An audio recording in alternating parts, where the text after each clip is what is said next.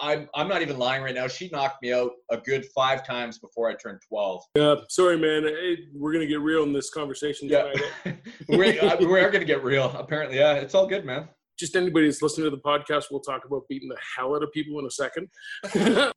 Amateur boxing is a sport. Professional boxing, I am paid to hurt you, Ryan. I sign a Yeah. contract to damage you as quickly and as efficiently as possible so you can't do that to me.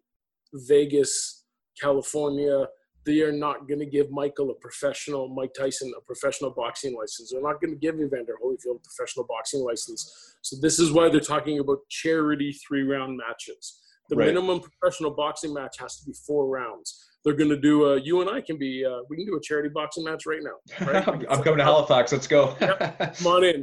yeah. Now we need somebody to care and want to pay us.